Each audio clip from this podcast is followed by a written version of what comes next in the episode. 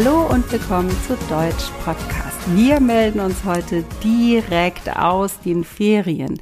Das bedeutet, dass wir eine ganz besondere Überraschung für dich haben. Wir haben nämlich eine etwas ältere Folge noch einmal richtig aufbereitet und auch den Ton verbessert, über den es ja am Anfang ganz schön viele Beschwerden gab.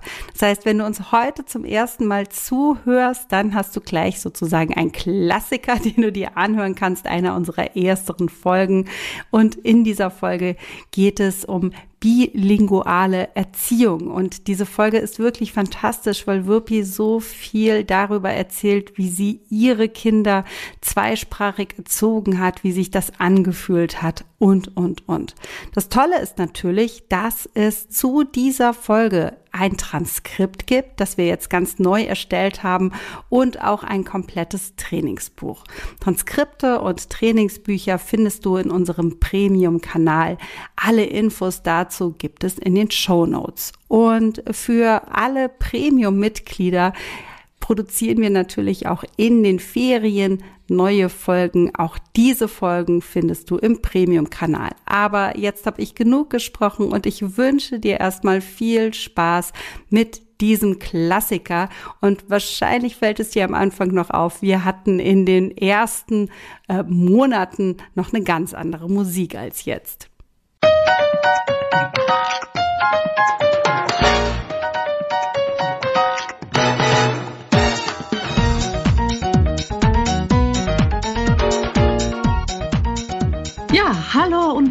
willkommen bei Deutsch Podcast. Das ist ja der Podcast für euch zum Deutsch lernen, Wortschatz erweitern und natürlich Grammatik vertiefen. Wir sind Wirbi Hach und Sandra Duran. In jeder Woche präsentieren wir euch ein neues Thema, zu dem wir euch den Wortschatz anbieten und natürlich erklären. Außerdem picken wir uns auch immer wieder spezielle Grammatikthemen heraus. Wir lieben doch Grammatik, oder? Wir alle lieben Grammatik. ja, damit ihr eure Deutsch weiter verbessern könnt. Wir sind beide Deutsch-Dozentinnen und prüfen auch für Telg und Goethe zum Beispiel. Allerdings kommen wir eigentlich beide aus ganz anderen Richtungen und wir unterrichten ja seit 2015 Deutsch. Wirpi, was hast du vorher gemacht? Ja, ich habe sehr lange für einen finnischen Unternehmen gearbeitet und ich war unter anderem sehr lange im Marketingbereich tätig und Deutsch habe ich ähm, so an ja mit Anfang 20 gelernt. Ja, und daher glaube ich wirklich, dass ich euch die besten Tipps geben kann, weil ich weiß noch, wo es hakt und wo kommen die Schwierigkeiten und wie kann man trotzdem diese Schwierigkeiten ja überspringen und mit einem Erfolg nicht überspringen, sondern wirklich lernen und dann mit Erfolg weitermachen. Das ist so wertvoll, weil das natürlich die Dinge sind, die ich als Muttersprachlerin ja nicht unbedingt wissen kann. Also die ganzen Fallstricke zum Beispiel, wie man sich Artikel merken kann. Die kommen oh, ja. ja. in der Muttersprache automatisch. Die musste ich ja nie lernen. Oh, Sandra, also Artikeln, da kommt bestimmt nichts automatisch. Nee, da machen wir mal eine extra Folge, würde ich sagen, oder? Die Artikelfolge, da können wir eine ganze Menge dazu erzählen. Auch ich habe nicht immer als Deutschdozentin gearbeitet, sondern eine Zeit lang auch als Journalistin oder Lektorin. Ja, und ich kann euch besonders gut helfen und auch beibringen, mit der Sprache perfekt umzugehen. Weil manchmal reicht es, dass man ein klitzekleines Wort ändert und damit kannst du oder könnt ihr eine ganz große Wirkung erzielen. Ja, das stimmt. Und ich muss sagen, das Lernen hört ja nie auf. Und ja. ich liebe es, mich mit Sandra zu unterhalten.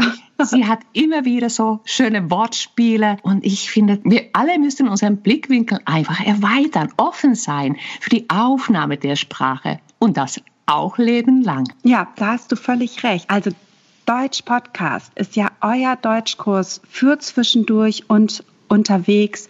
Also würde ich sagen, wir verlieren jetzt keine Zeit mehr, sondern starten direkt mit unserem Thema. Und wir haben uns heute ein besonderes Thema für euch ausgedacht, nämlich die bilinguale Erziehung.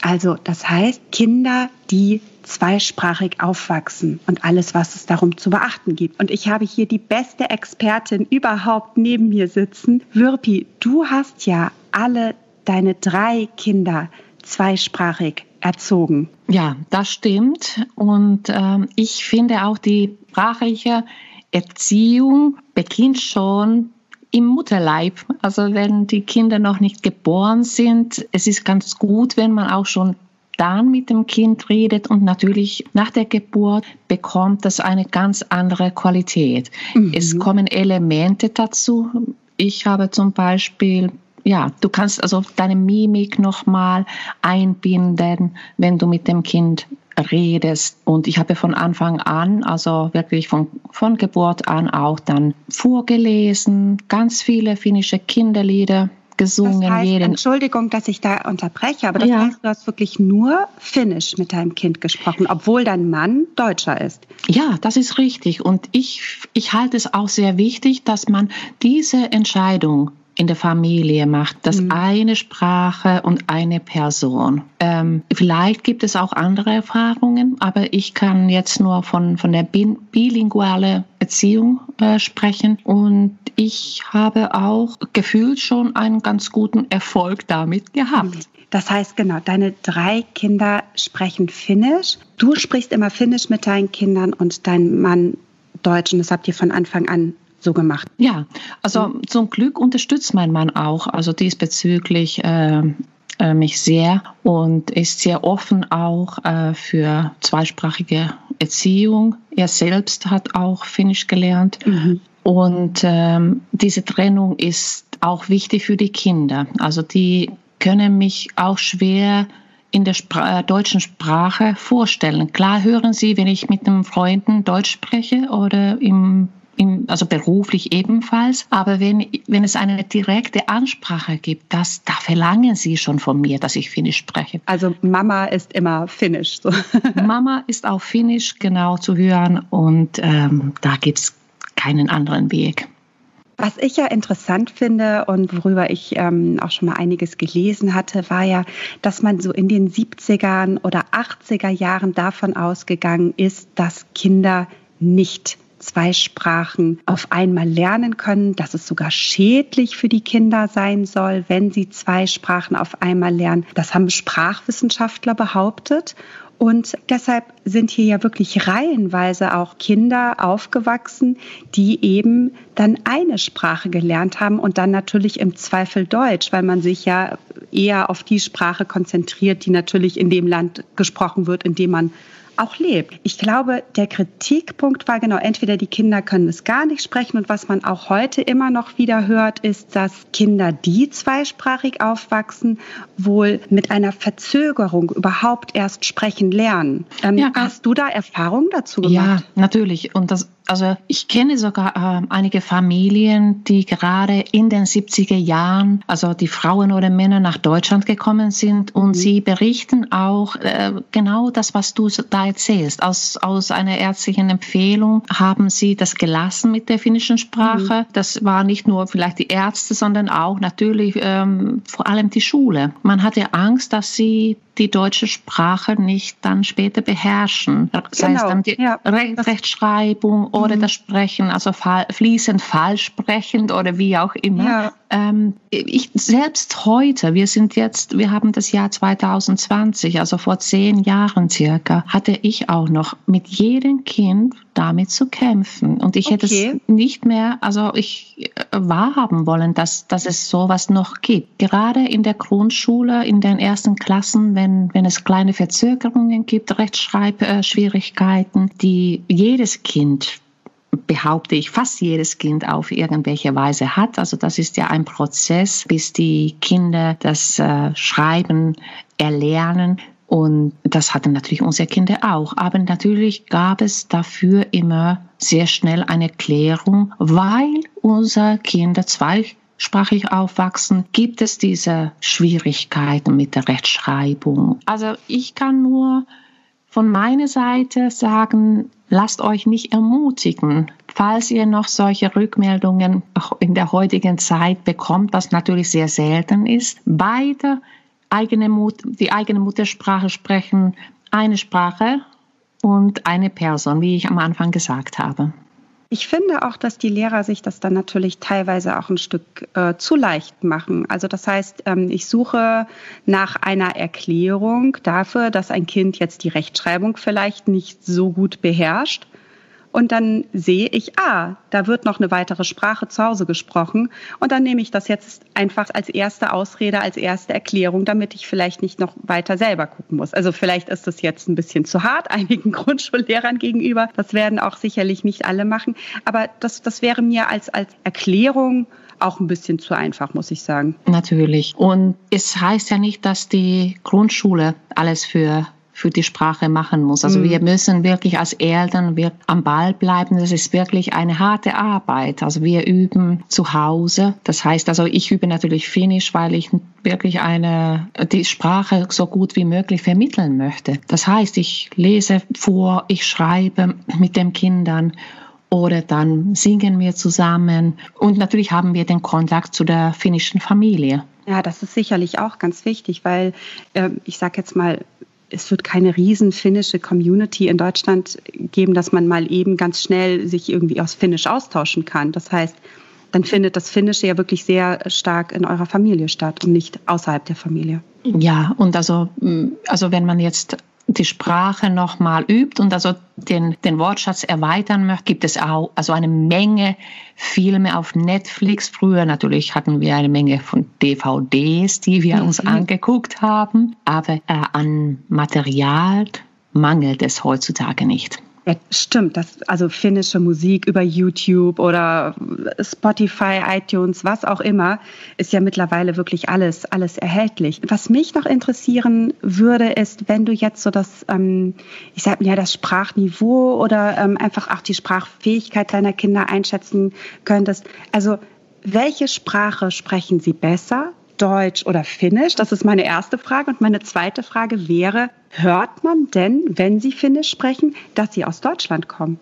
Ja, das sind ganz interessante Fragen. Natürlich sprechen Sie Deutsch besser. Sie haben die Bildungssprache mhm. äh, in der Schule kennengelernt. Die können Sie auf Finnisch kaum. Die beiden älteren Kinder waren zwar ein halbes Jahr in Finnland und haben dort schon natürlich eine Menge Bildungssprache aneignen können aber der Alltag spielt sich ja hier in Deutschland und dadurch ist der Wortschatz natürlich deutlich höher in der deutschen Sprache als in der finnischen Sprache. Mhm. Und ja, und wie ist das, wenn Sie selbst Finnisch sprechen, also was die Aussprache angeht und so? Also hört man einen deutschen Akzent oder sprechen Sie quasi hörbar perfekt äh, Finnisch? Das ist auch ganz unterschiedlich. Die mhm. beiden Mädchen haben mit einem Buchstaben Schwierigkeiten. Das ist diese, wir nennen es eine, ein rollende R, also R.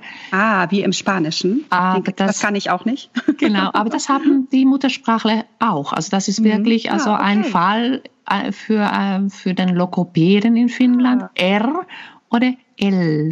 Also okay. das sind die beiden äh, Buchstaben, die die Finnen ganz oft nicht am Anfang aussprechen können. Mhm. Wenn wir nochmal so auf den Fall in den, sage ich mal, 70er und 80er Jahren zurückkommen, dass man na, ein Beispiel, man hat einen Kinderarzt, der wirklich die klare Empfehlung ausspricht, sprechen Sie Deutsch mit Ihren Kindern weil ein Kind nur eine Sprache lernen kann. Hättest du dir überhaupt vorstellen können, deine Kinder auf Deutsch zu erziehen, nicht mit deinen Kindern Finnisch zu sprechen? Auf gar keinen Fall. Ich lasse mich auch nicht so schnell entmutigen. Da diese mhm. Aussagen haben mich auch ganz oft, um ehrlich zu sein, wütend gemacht. Ga gab es die Aussagen noch? Ja, sag ich mal, im Jahr 2001, 2002? Ja.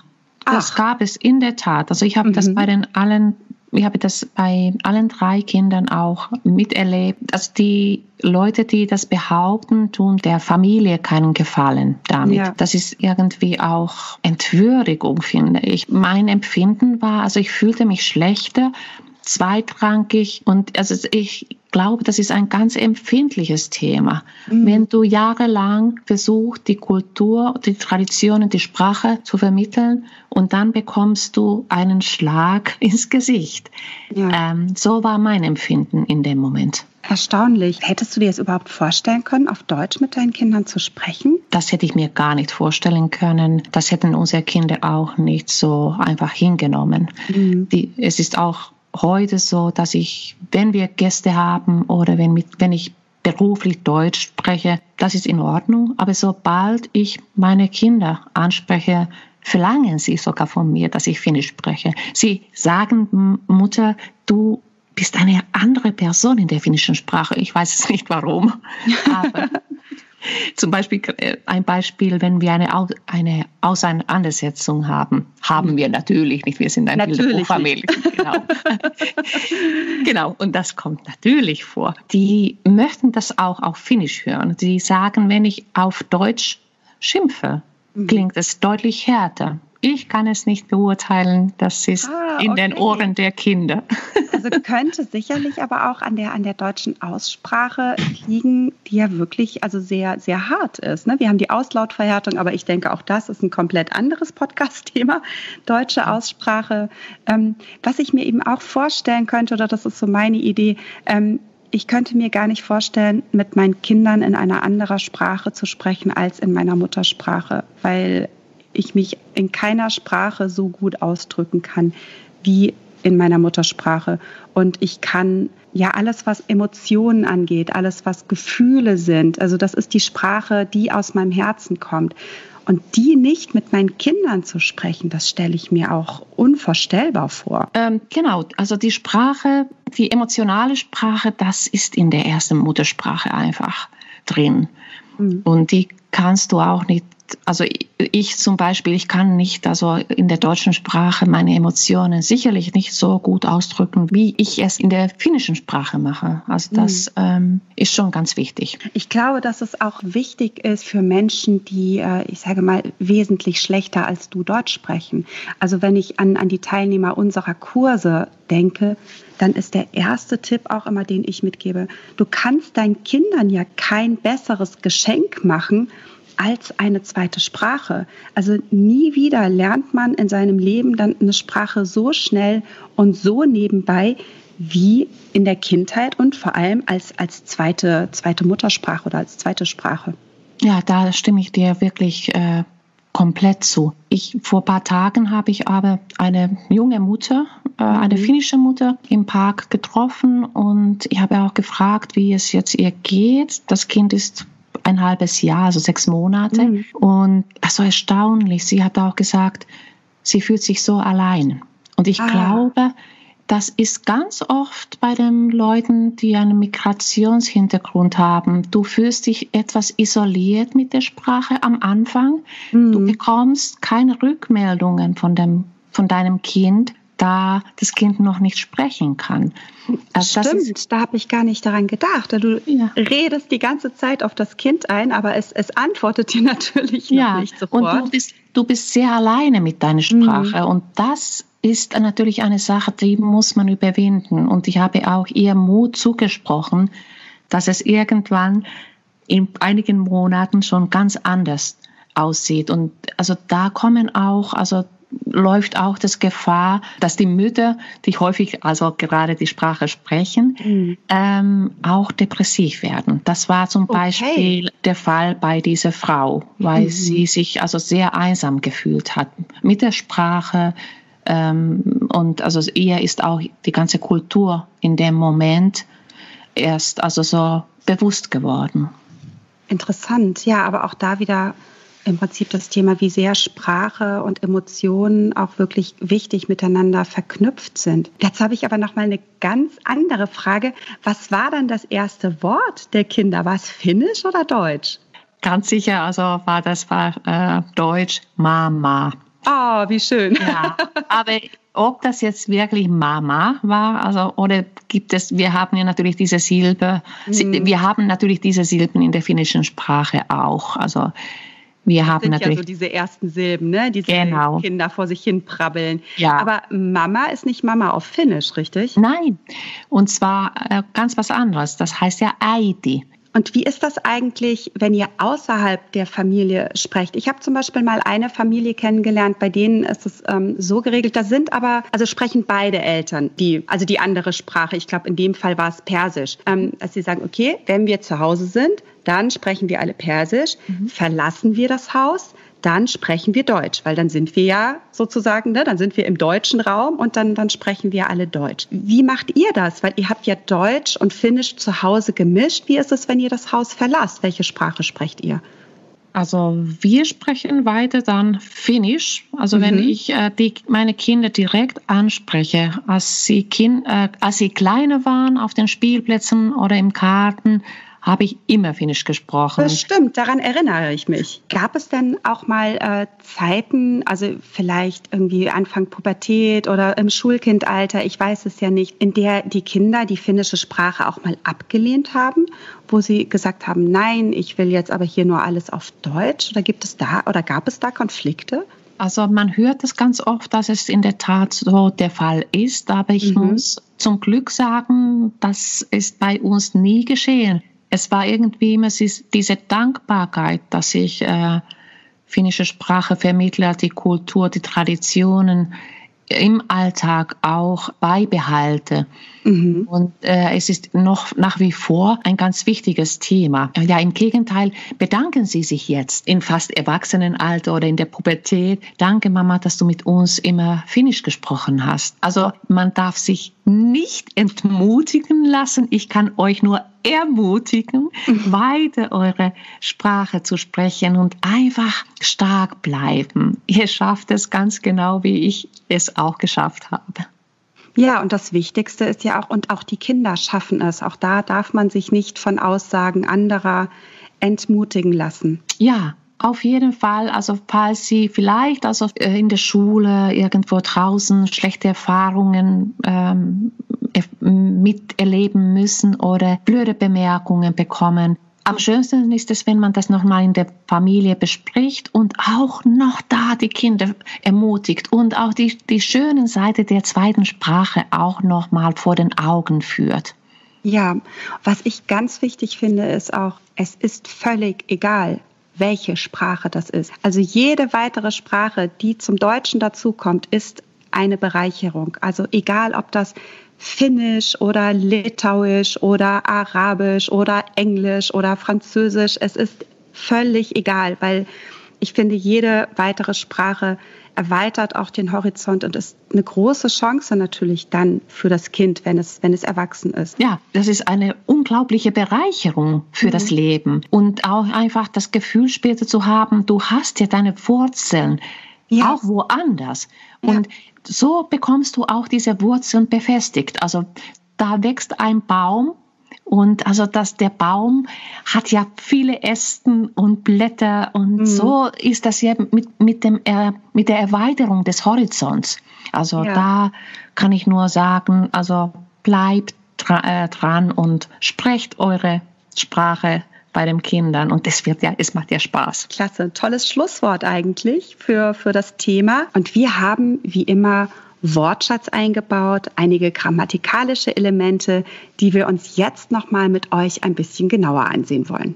Ja, super. Ich denke, jetzt könnten wir schon etwas über den Wortschatz reden. Und ich fand auch dieses Wort Mimik ganz spannend. Also für mich ist es ein Ausdruck, also Gesichtsausdruck und nonverbal, also du kommunizierst nicht.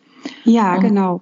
Und ich finde, also mit deinem Gesicht kannst du auch sehr viel ausdrucken, wenn du deinen Stirn runzelst, also bist du verwundert oder überlegst du, ob das jetzt so sein kann oder dann eben Augenrollen, das ist auch im europäischen Kulturraum auch sehr unhöflich.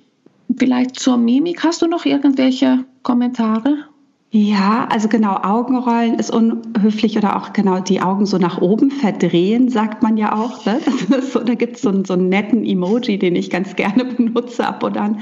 Ähm, ja, genau, Mimik eben als Synonym für den Gesichtsausdruck, würde ich ja. sagen. Ich kann mhm. etwa sagen, ja, die Mimik mhm. oder mhm. der Gesichtsausdruck. Genau, wir hatten noch eigentlich ein Wort, das ich ganz interessant finde, ähm, der Mutterleib. Ja, ja.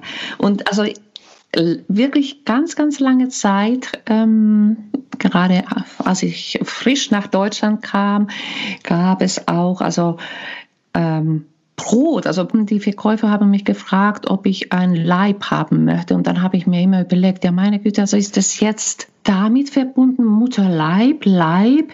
Und dann habe ich gedacht, okay, das ist ein rundes Brot, aber Achtung, Achtung, man schreibt das nicht gleich. Also Leib, Mutterleib mit EI und Leib mit AI. Oder wie, wie, siehst du das, Sandra?